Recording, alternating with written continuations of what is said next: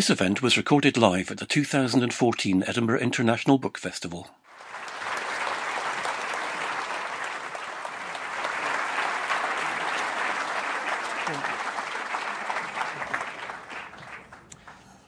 Hello, everybody. Uh, I'm Ryan Van Winkle. I'm very pleased to be the chair this afternoon uh, for Alasdair Gray.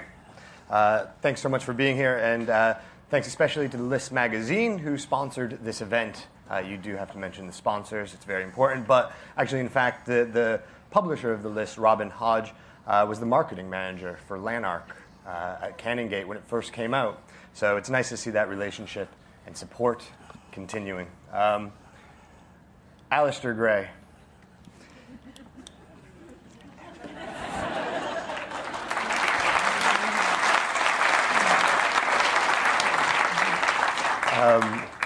I believe and uh, I sincerely hope uh, that he needs no introduction to this audience. Uh, I hope that and believe it, and I haven't written an introduction, so fingers crossed. Um, but I know loads of people here, and myself included, could talk at length about his importance uh, as a unique and individual voice and artist. Um, I do want to say his, his, latest book, Of Me and Others, uh, it's a fascinating look uh, at a life in letters and pictures, and it's a brilliant self portrait of an engaged thinker committed to understanding how and why we make art. Uh, it's a great book, and Alasdair will be able to sign it for you uh, at the book tent right behind you there after the event. Um, first, though, let's give him a big round of applause again, and he's going to read some excerpts from of me and others, and then we'll ask some questions, and there'll be opportunities for you to ask questions as well. That all sound fine? Good. Uh, ladies and gentlemen, Alasdair Gray.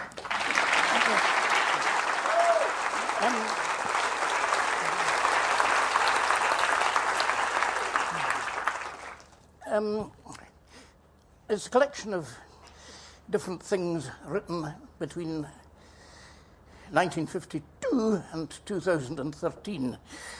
Very bitty PC. Um, uh, I shall start with, however, an epigraphic verse. Everyone over middle age regrets some loss that aging brings. My principal regret is this I've never tackled handy things. Before King Louis lost his head, his hobby was repairing locks. Byron, despite a crippled foot, wrote epics, yet could swim and box. Sir Thomas Browne, Bill Carlos Bill were medical practitioners. The Reverend Sydney Smith had skill to doctor his parishioners. One soldier wrote, wrote great works for tunes. One housewife writes tremendous books. One postman publishes cartoons. One mural painter welds and cooks. One sweeper of streets can etch and paint. One banker played the bagpipes well. One fisherman became a saint who holds the keys of heaven and hell. Ruskin swept stairs and weeded plots. D.H. Lawrence scrubbed the floor. Count Tolstoy emptied chamber pots. Why do I flinch from household chores? Melville and Conrad sailed the sea. James Kelman drove an omnibus. There's another verse missing. Uh, there's a line missing. Uh, uh, Melville and Conrad sailed the sea. James Kelman drove an omnibus. Frost's farming was not infamous. No honest toil excuses me. Uh, it's the truth. Um, uh, uh, uh the the oh sorry, the soldier who wrote great words for tunes was Hamish Henderson. The housewife who writes tremendous books is Agnes Owens. the postman who publishes cartoons is Stuart Murray. The mural painter who welds and cooks is Nicol Wheatley. Uh, the banker who played the bagpipes well was the manager of um, the Byres Road Clydesdale branch. Um, I forget his name. Uh, um, um, I'll, I'll read. Uh, this is quite accurate um, um, uh, um, about a, a teacher I had. Oh, where is it? Where is it? Oh, thank you.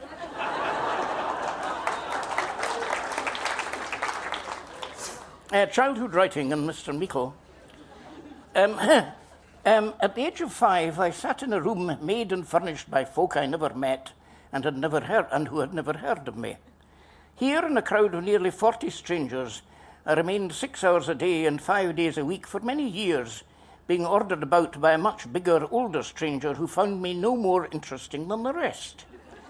Luckily, the prison was well stocked with pencils, and our warder, a woman, wanted us to use them. Uh, one day she asked us what we thought were good things to write poems about. The four or five with opinions on the matter, and I was one, called out suggestions which she wrote down on the blackboard. A fairy, a mushroom, some grass, pine needles, a tiny stone. We thought these things poetic because the verses in our school books mostly dealt with small, innocuous items. The teacher now asked everyone in the class to write their own verses about one or more of these items. With ease, speed, hardly any intelligent thought, I wrote this. a fairy on a mushroom, sewing with some grass, and a pine tree needle for the time to pass. Soon the grass it withered, the needle broke away. She sat down on a tiny stone and wept for half a day. the teacher read this aloud to the class, pointing out that I had not only used every item on the list, I had used them in the order of listing. While writing the verses, I'd been excited by my mastery of the materials. I now felt extraordinarily interesting. Most people become writers by degrees. From me, in an instant, all effort to become anything else dropped like a discarded overcoat. I never abandoned verse, but came to spend more time writing prose. Uh, small, harmless items interested me less than prehistoric monsters, Roman arenas, volcanoes, cruel queens, and life on other planets. I aimed to write a novel in which all these would be met and dominated by me, a boy from Glasgow. I wanted to get it written and published when I was 12, but failed. Each, each time I wrote some opening sentences, I saw they were the work of a child. The only works I managed to finish were short compositions on subjects set by the teacher. She was not the international audience I wanted, but better than nobody. At the age of 12, I entered Whitehill Senior Secondary School, a plain, late 19th century building of the same height and red sandstone as adjacent tenements, but more menacing. Uh, the playgrounds were walled and fenced like prison exercise yards. The windows, though huge, were disproportionately narrow, with sills deliberately designed to be far above our heads when we sat down. Half of what we studied there impressed me as gloomily as the building. Instead of one teacher, I had eight a week, often six a day, and half of them treated me as an obstinate idiot. They had to treat me as an idiot. Compound interests, sines, cosines, Latin declensions, tables of elements tasted to my mouth like sawdust, uh, tasted to my mind like sawdust in, my, in the mouth. Those who dished it out expected me to swallow, while an, while an almost bodily instinct urged me to vomit. I did neither. My body put on an obedient, hypocritical act, while my mind dodged out through imaginary doors. In this, I was like many other schoolboys, perhaps most others. Nearly all of us kept magazines of popular adventure serials under our schoolbooks, and when possible, stuck our faces into the Rover, Hotspur, Wizard, and highly coloured American comics, then new to Britain, in which the proportion of print to pictorial matter was astonishingly small. Only the extent of my addic- addiction to fictional worlds was worse than normal, being magnified into mania by inability to enjoy much else. I was too clumsily fearful to enjoy football and mix with girls. The women and brave actions were what I most wanted.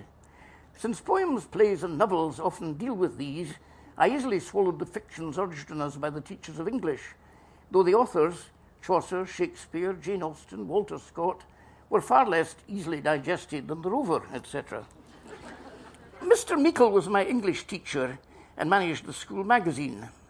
I met him when I was 13.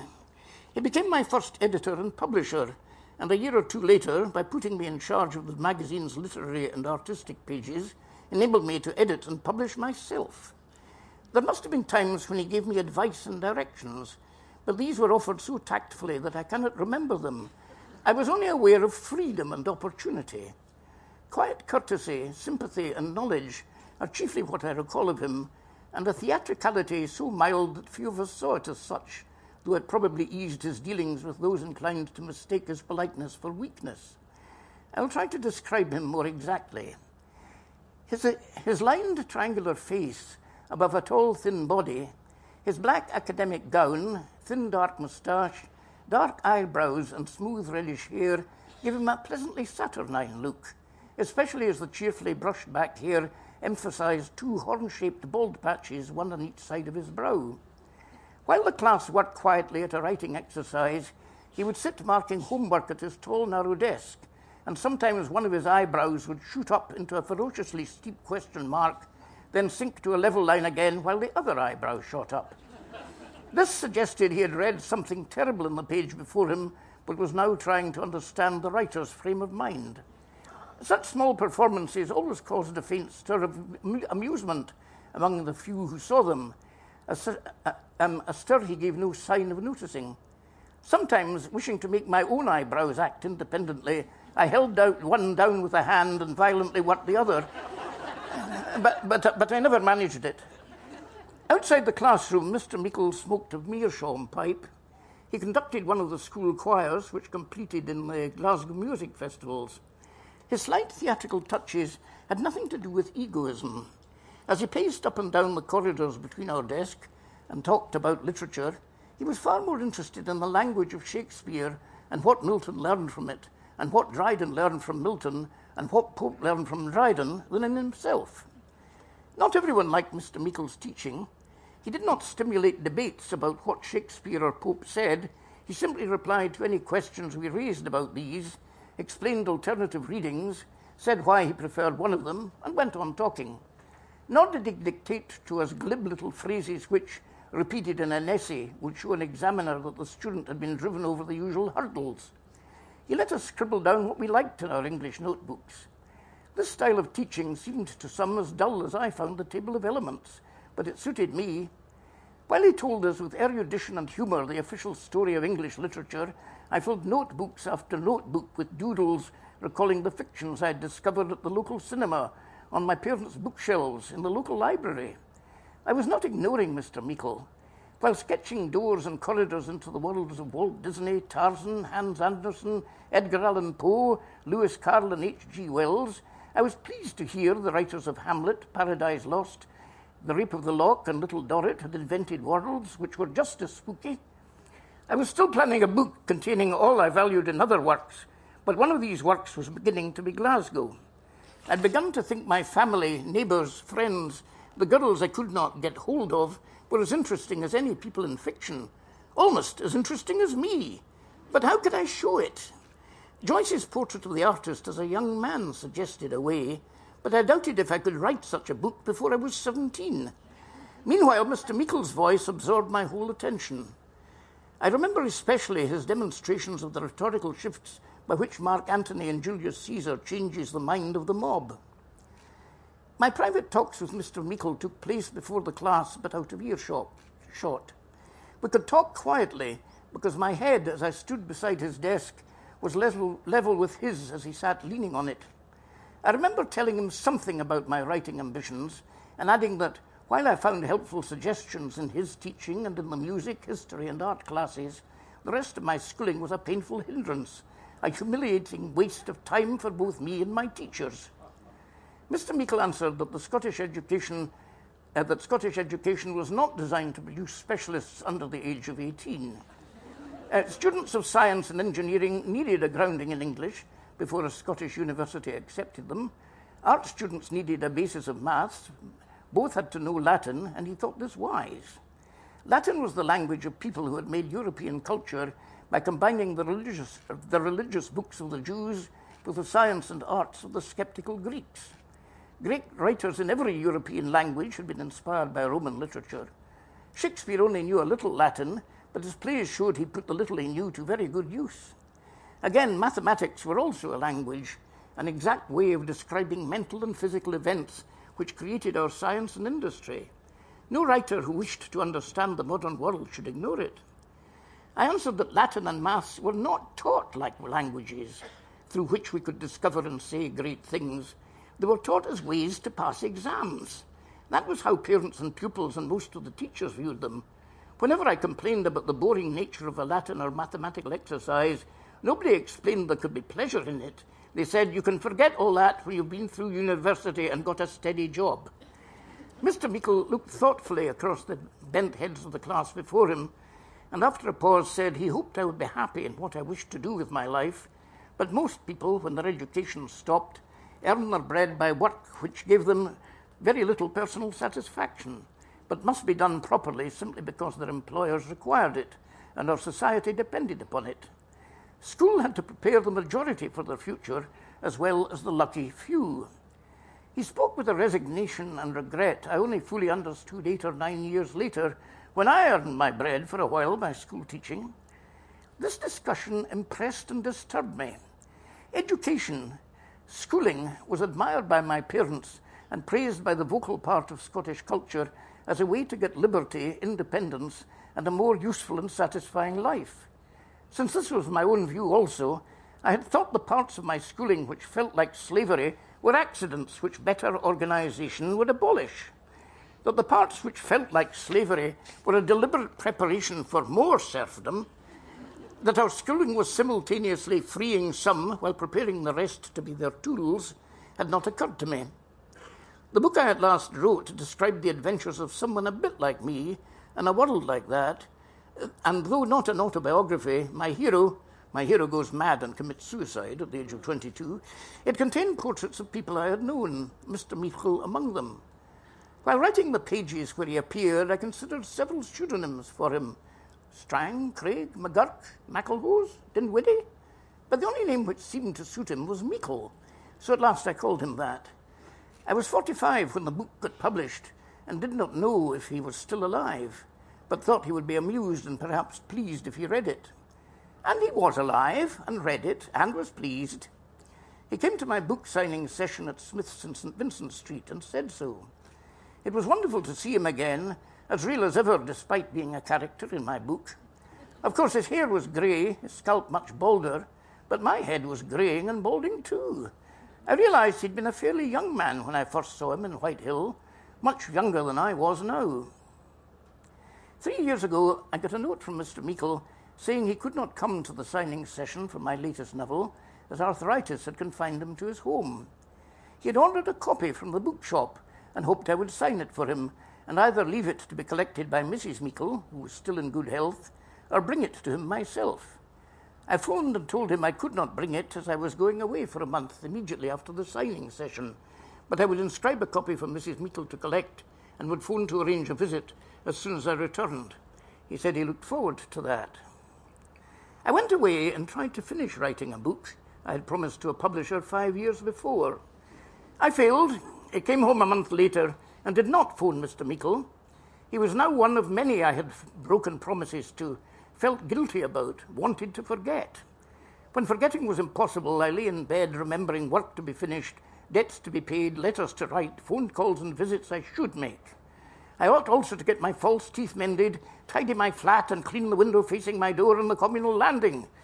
All these matters seemed urgent, and I often fell asleep during efforts to list them in order of priority.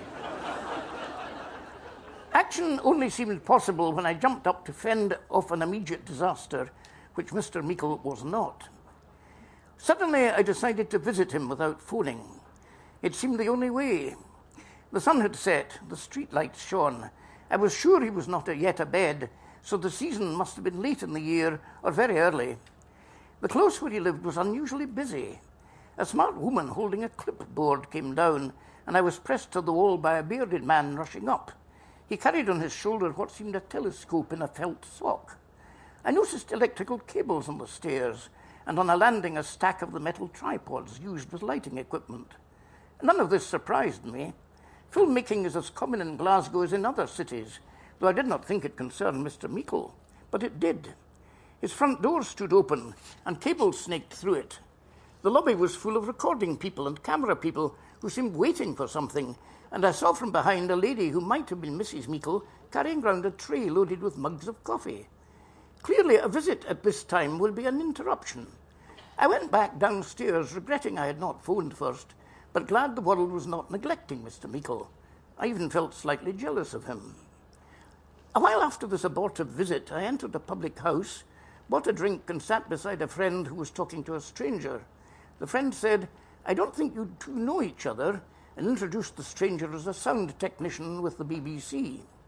The stranger stared hard at me and said, You may not know me, but I know you.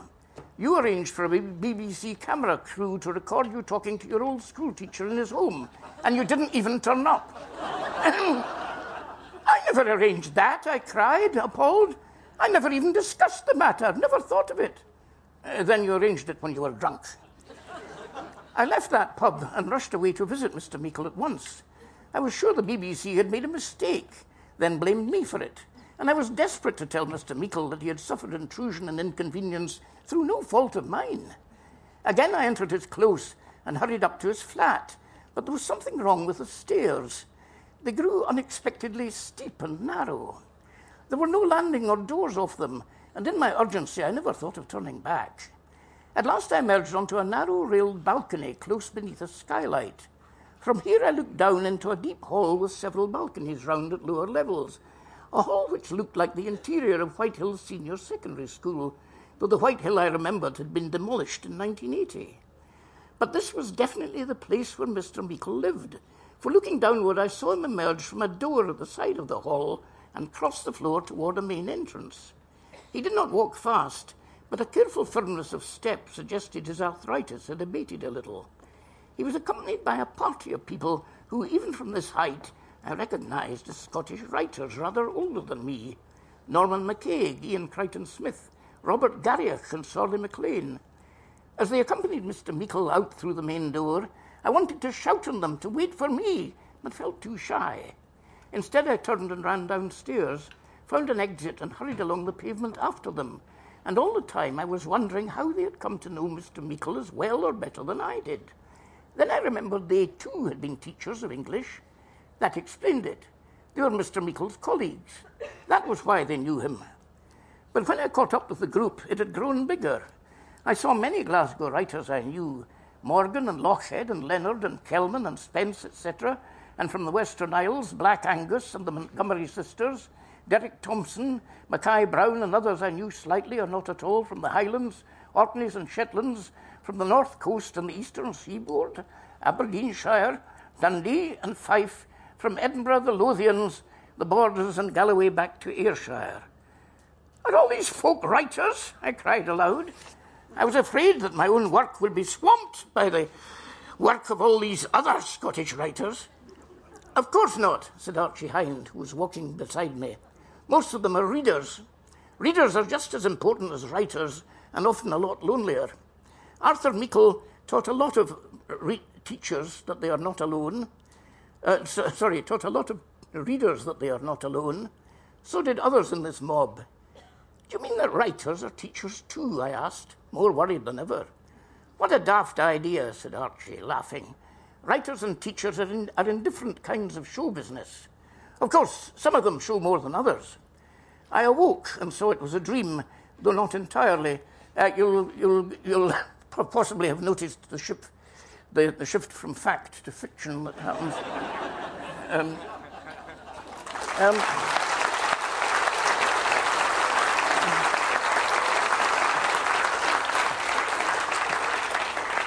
Um, I'll, I'll just read another very much shorter thing uh, and, and, and, and then answer any questions. Um, shorter thing. Of Anthony Burgess. Born in Manchester in 1917, son of a shopkeeper, a newsagent tobacconist, who was also a pub pianist, Burgess was educated as a Catholic, got a second class degree in English language and literature at a Manchester university. He spent several complicated years of service in the British Army, starting as a nursing orderly in World War II and ending as a teacher with rank of sergeant major in Malaya. After that, he became a teacher of English in what we British called the Middle East, Brunei, then Malaya.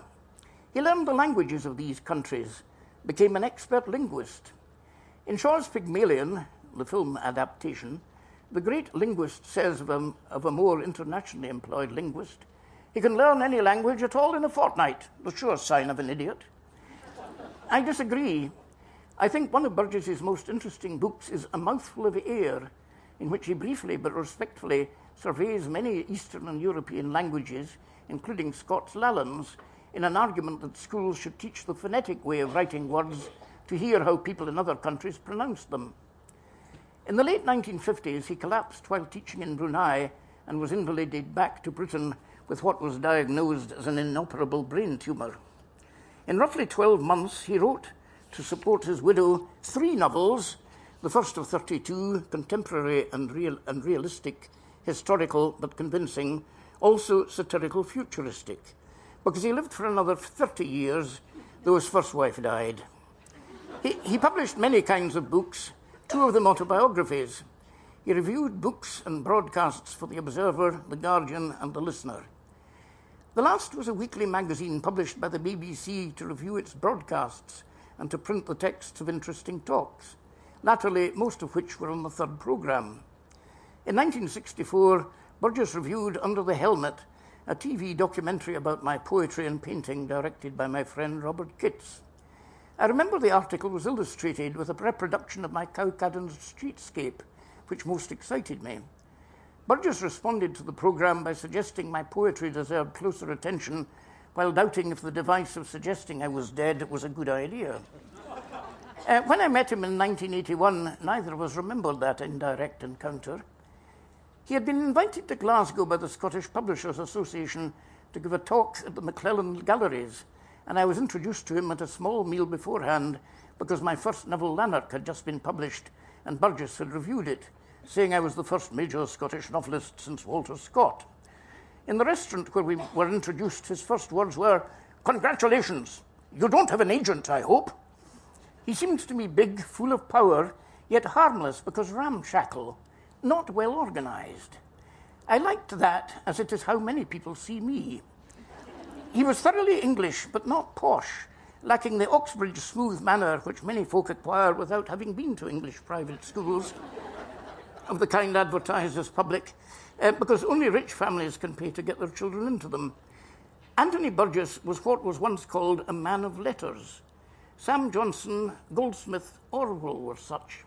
They lived by their writing in a hand to mouth way that made writers with secure incomes, mostly academics, think these people are not in our class. But on that occasion, Burgess and I exchanged no memorable ideas. Several years later, Theatre About Glasgow a subsidiary of the Glasgow Citizens Theatre, decided to take on tour a stage version Burgess had made of his novel A Clockwork Orange and commissioned me to paint the scenery. The director told me of a phone conversation with Burgess, who I think then lived in Malta, in which he told Burgess I was busy on the scenery. According to him, this information was followed by some seconds of silence before Burgess roared, Why isn't he writing? My writing has never had a greater compliment.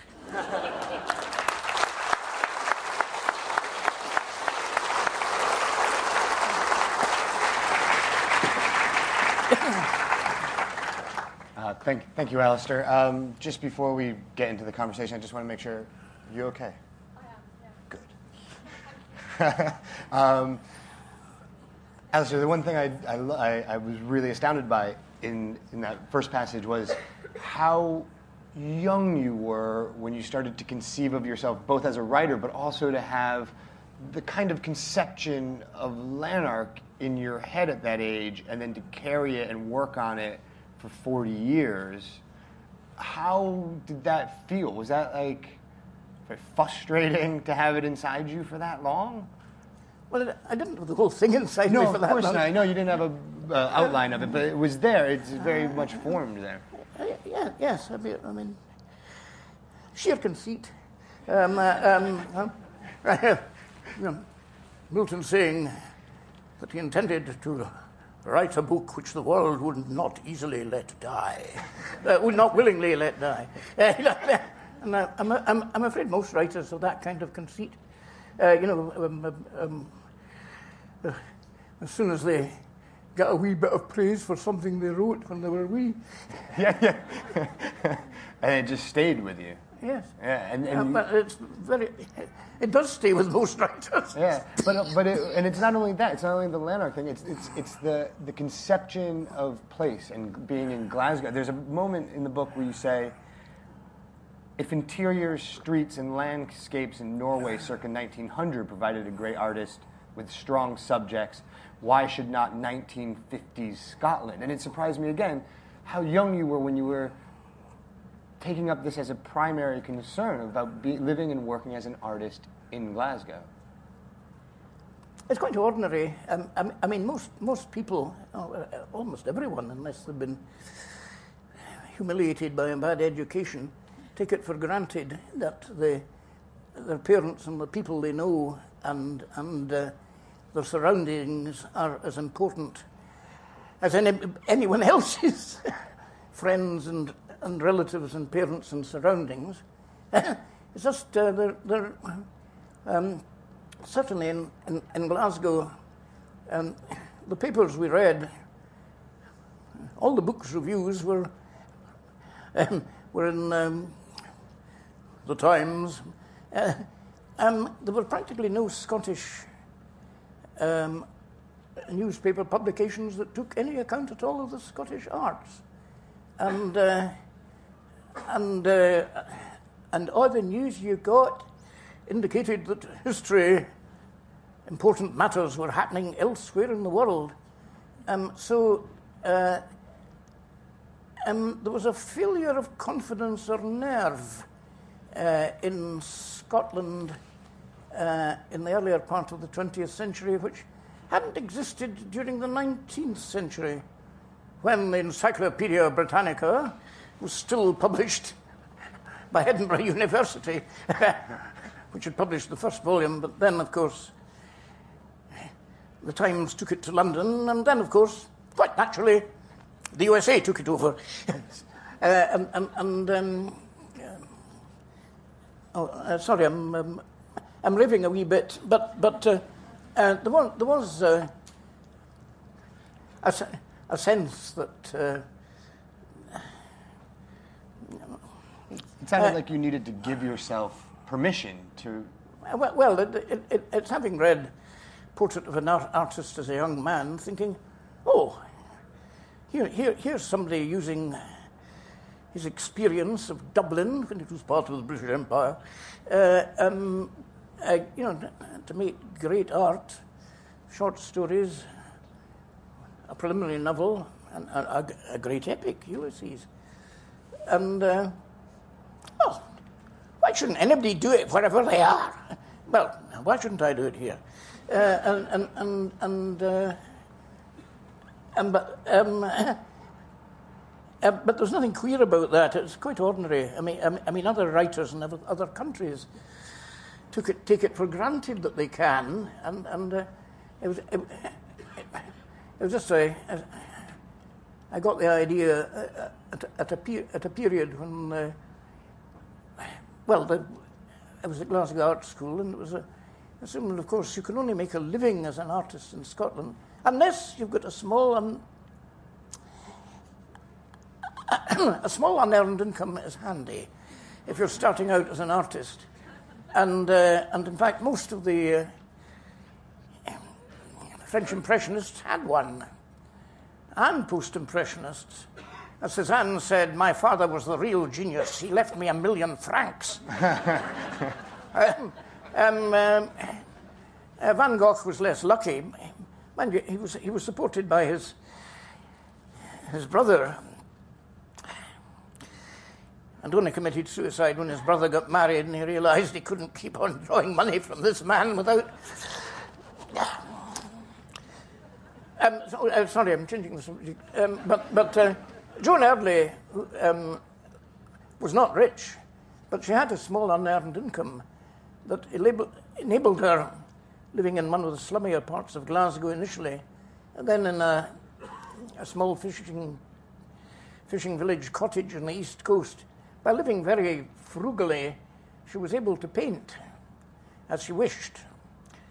Never got quite the acknowledgement in Scotland she should have had.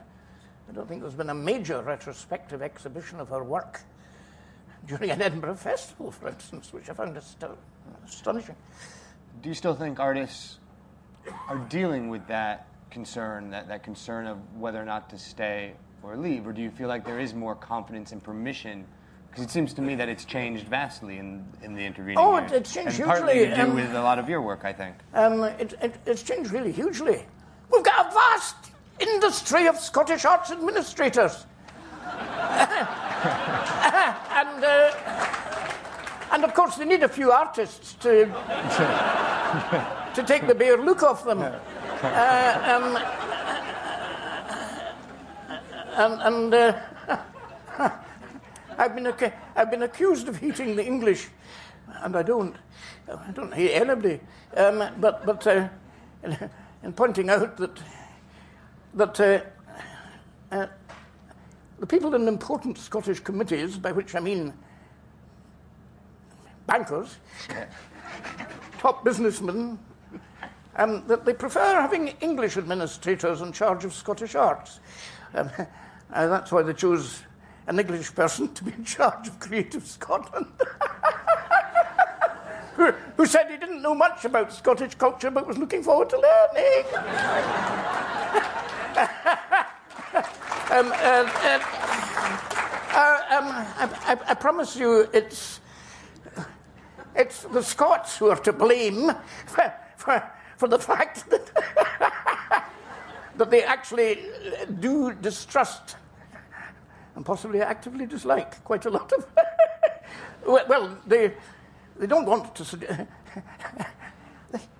the idea of having Scottish writers and painters in charge of their own institutions impossible.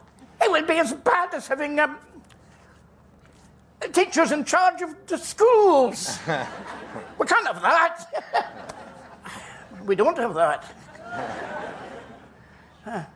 we, it's, it's true, we still, to a great extent, but not as much as it used to be, we still have doctors and surgeons to a great extent in charge of hospitals, but of course, accountants are superior to them, and, uh, and, and, and, and they can always appoint somebody, even, even a qualified doctor, and say, We're going to cut down the number of hospitals.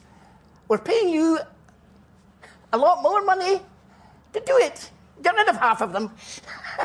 oh, sorry, not as simple as that. But, uh, of course, the hospitals are being cut down. Local hospitals are, and just as local schools are being shut down, local police stations and law courts are being shut down. Oh, yes. You talk a lot about in the in the book confidence. I think there's one essay, uh, the the piece on the five Glasgow artists that you did, where I think the word confidence or courage is mentioned about half a dozen times. Do you think that this comes from a lack of confidence in self, like what you're talking about in terms of Creative Scotland, in terms of you, you suggest in that essay that it creates a kind of, lack of confidence can create kind of parochialism. Yes. yes, yes. Well, uh, um, uh, D.H. Lawrence uh, said that, that all good art is local art, all bad art is provincial. Um, by, by, by that he meant uh, provincial art is when people produce art. It may deal with their own locality, but they're aiming it at, um, at people outside it or beyond it. And uh, whereas, as, pa- as Patrick Kavanagh in one of his poems about, about the, the place he farmed, um, um, in, in which there was some boundary dispute uh, between neighbours over who owned a piece of a field. And, and, and he said, um, Ho- Homer wrote, Homer wrote, you know, his Iliad about a local matter like this. and, um, and, and um, just as the Bible, any bit of it full of local names in Palestine and bits of the Holy Land that have been adopted by, by, by churches, got into hymns by cool Siloam's shady rill. All very local stuff that has become international just because the folk who wrote it wrote it had faith in themselves and believed that the folk they knew would want to read it and think about it. And that's an essential. That's the essential thing I think that that that you've been able to do, which is to project that outwards, and to see more of that happening is really important. Uh, well, luckily, luckily, I'm not the only one. yeah. oh, no, sorry. It's okay.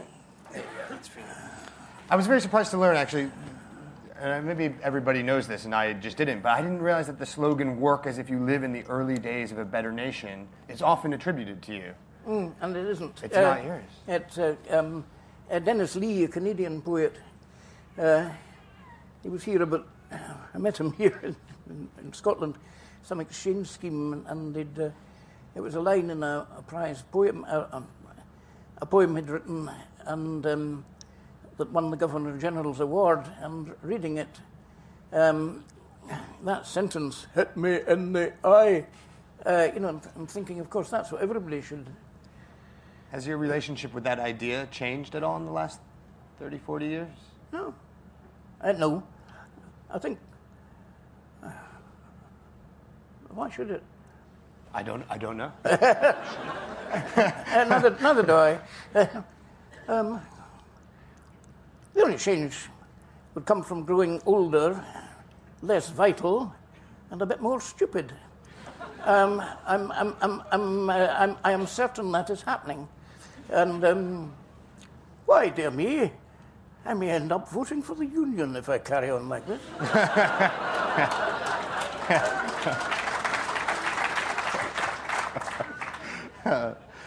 uh,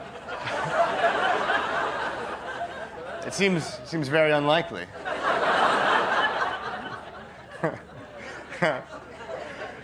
Would anybody from the audience, we do have some uh, roving mics hanging about, would anybody from the audience like to ask a question? I see a few hands. Uh, we'll take one from this side of the room.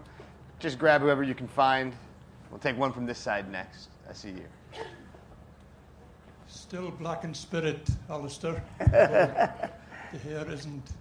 I, what intrigues me is we've known each other now for heading for half a century, over 40 years. But um, and I've known you as a writer. I've also known you as an artist. But um, the way you've been talking today, one senses maybe it's because of this, this situation, but uh, one senses the writer is the the dominant person. But uh, why did you go to art school rather than to um, university or wherever else? Uh, well, I, um, my my parents would have liked me to have gone to university, but I hadn't been, I hadn't, I hadn't got my Highers in Latin, and you needed Latin to go to Scottish universities then. But I, I was particularly keen to. I mean, I, um, I, I, wanted the, the chance of going to art school, and at that time the welfare state had just started, and uh, and and it had been dis- and uh, my father hadn't initially known that, uh, that a, bursary, a, bur- a bursary would be able to support me and my entrance fees to Glasgow Art School would be, would be paid by the state. Uh, and and um, um, anyway, I, I went to the art school wanting to get into the life classes to draw bare naked women. and and um, uh, uh, and you needed to show a portfolio of your work to, to show that you weren't simply a peeping Tom. And and, um, uh, and uh, the registrar looking at it suggested that I should really go to art school because he, he thought my painting showed a talent that could be developed. And he spoke to my dad and pointed out that fees and a bursary would be available. And um, so I'm glad to say I went to Glasgow Art School for five years, and it was one of the most useful periods of my life. Um, um, I was writing parts of Lanark um, while I was also drawing and painting there, um, because because they were in time, uh, they were they were together in my head, uh, you know, and that's how it happened. Uh, you know, Angus. Thank you. Uh, let's take a yeah. There we go. Uh, hi, Alasdair. Uh, you've been uh, an eloquent spokesperson for uh, the cause of independence. It's just a very simple question. How do you think the campaign is going, and how optimistic do you feel uh, for the vote come September? Um, one of the reasons I'm feeling quite optimistic is that um, I was just reading publicity for, for the No campaign, and it, uh, it, it, um, it was very interesting because it was indicating that there was going to be fuller employment, more investment in, uh, in public business. Several things. I thought, this is not surely on the Conservative agenda. And then a friend told me that the No campaign, know, having been criticised for having no positive ideas, is actually pros- promising a greater degree of independence to Scottish Parliament if we vote no. Thinking, wonderful. Um, a small step forward on both. Well, I, I, want a bigger step forward, of course, but um, this will be the third referendum. At each of the past referendums, the vote for Scottish independence has increased. Um, uh, um, uh, I mean, the first referendum, 1989, um, a majority of Scots voted for a more independent parliament. Uh, they didn't get it because the Labour Party decided that people who didn't vote would be counted as having voted against. so, so the independents won, won the race by a short nose and never lost the race. Uh, and, and um, and then when um, Blair did it again before the, the present level of devolvement, a much bigger proportion for it. There's certainly going to be a bigger proportion for it. And I, I hope it's big enough, really, to, to carry. But even if it doesn't, if the present government does carry through its promises to give um, um, it's still a step nearer uh, what I'd finally like to see. What would you like to see? The United States of Federal Britain? A union of British Soviet republics? Um, uh, I don't know. Um, uh, I, I, don't know how things are going, of course. Just interesting to find out. Do, do you feel it's important that artists have a role in this conversation? It's important. That everybody has a role in this conversation. Artists are no more important than labourers, tradesmen, skilled and unskilled. Um, um, agreed writers tend to be as loudmouthed as journalists. Well, journalists are writers too. I mean, uh, and politicians, yes. Even politicians should be allowed to say in this matter.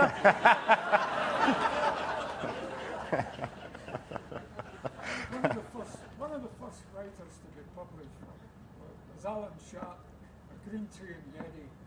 And nothing was, and he had to go away like a lot of Scots writers, the downside. Yes. Yes. Um, uh, uh, sorry, Ed, Eddie Linden was just saying that uh, one of the, the first noted writers in post war Scotland was uh, Alan Sharp, who uh, um, had, had to go away to uh, well, went, went away to London to, um, after his first book, and from there to Hollywood.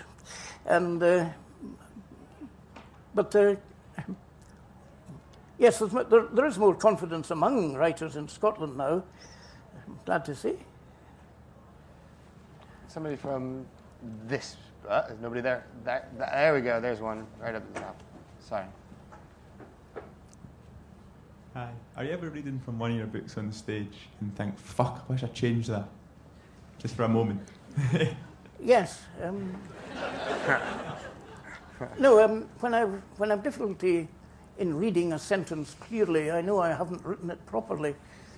Um, on the other hand, when reading just now, my mouth's a bit dry, and, and uh, I'm getting over a cold, so I apologise for any uh, hesitations. In, in this in this book, you, you know, you go from what 1952 to the present day. Was it was it tempting to go back and polish things up because you didn't change much in, in the text there, did Not, you? not much, no. No, uh, a wee bit, but I won't apologise. you don't need to. uh, uh, so, uh, yeah, yeah, right, right there, because she's next to you. Localism and, and nationalism, really. I mean, a lot of what you said earlier was that part of the reason you're yourself is because you started off locally. And I was thinking as you spoke and quoted various things, a prophet is rarely recognized in his own land. So, do you think that because you, you're much more grounded, because you had a solid local upbringing and you started branching out from there, but in terms of independence, I wonder how many people around this room are not Scottish but still admire your books. It's an important point, I think. I, again, I agree.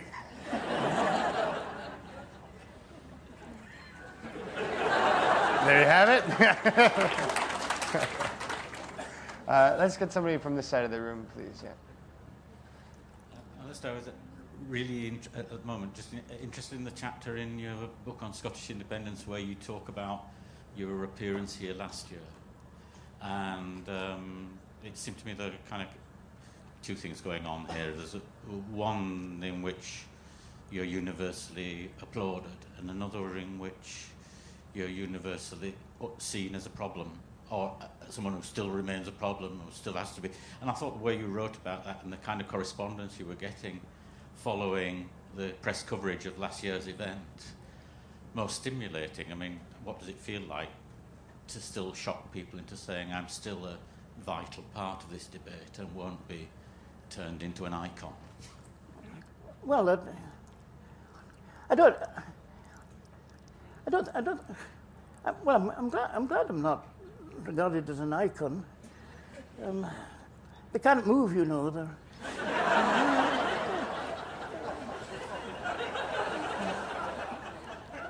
um,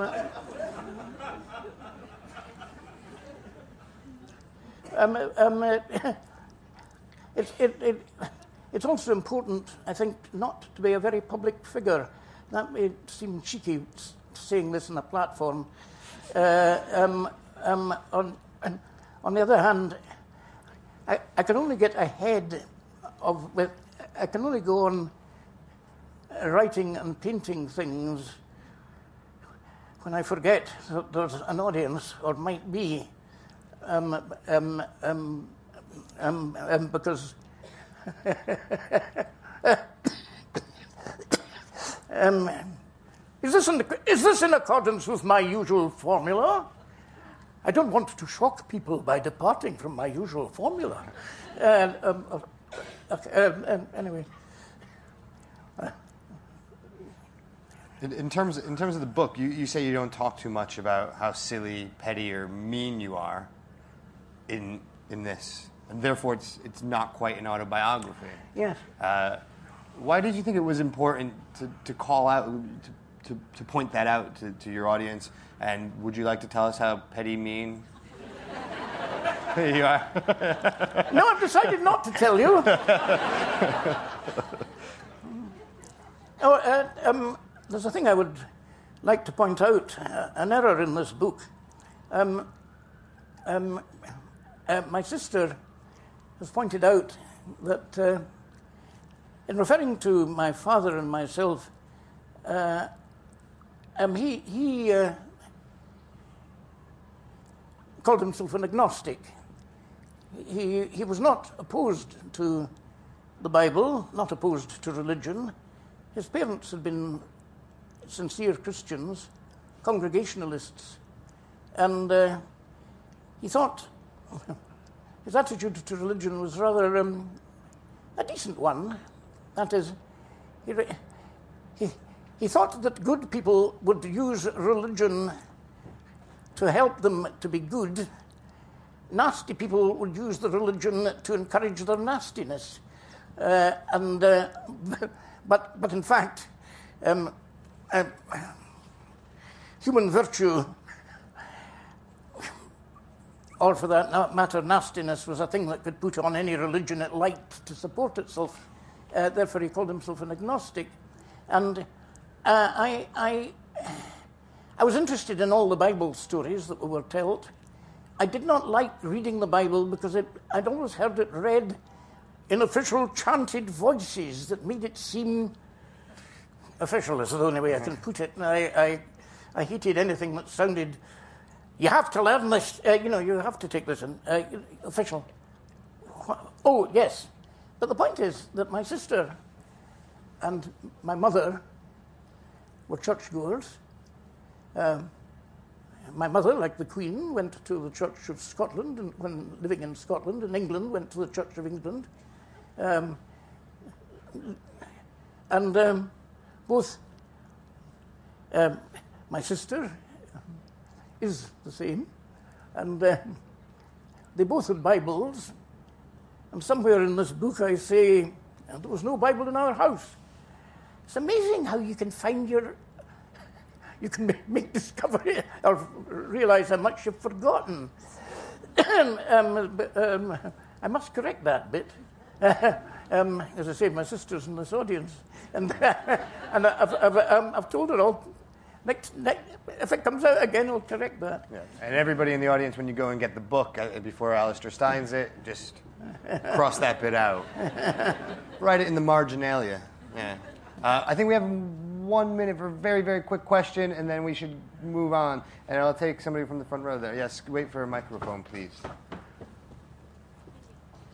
Um, we've just finished school, but um, for our advanced higher English, we studied Lanark and Poor Things, oh. and um, they definitely helped the class. Like it sparked debate amongst the class about Scottish independence. Uh.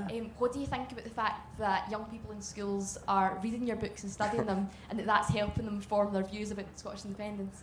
Um, I'm, I'm, I'm a wee bit unsure of it because I, um, I, I didn't expect uh, Lanark to do so well when it was published. And here, about a year after it came out, it was, I started getting letters from somebody saying, we're going to be examined on your book, Lanark. What's it all about?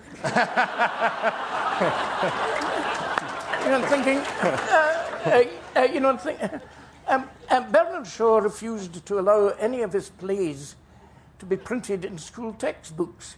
He said, if that happens, children will end up hating me as much as they hate Shakespeare. and, and, and, uh, uh, and, uh, and therefore, um, um, I don't think anybody should read anything except for fun, because you won't learn anything unless you enjoy it. Or, or, or at least, sorry, that's perhaps too simple. But, but uh, I've never been able to learn anything unless I enjoyed it. And, and, um, and, and and the more I read, the more reading I wanted to do. And, and um, therefore, I, uh, I hope you enjoyed it. Please don't hate him. uh, uh, ladies and gentlemen, Alasdair Gray, we're going to go that way. Please hang tight, and we'll go out first.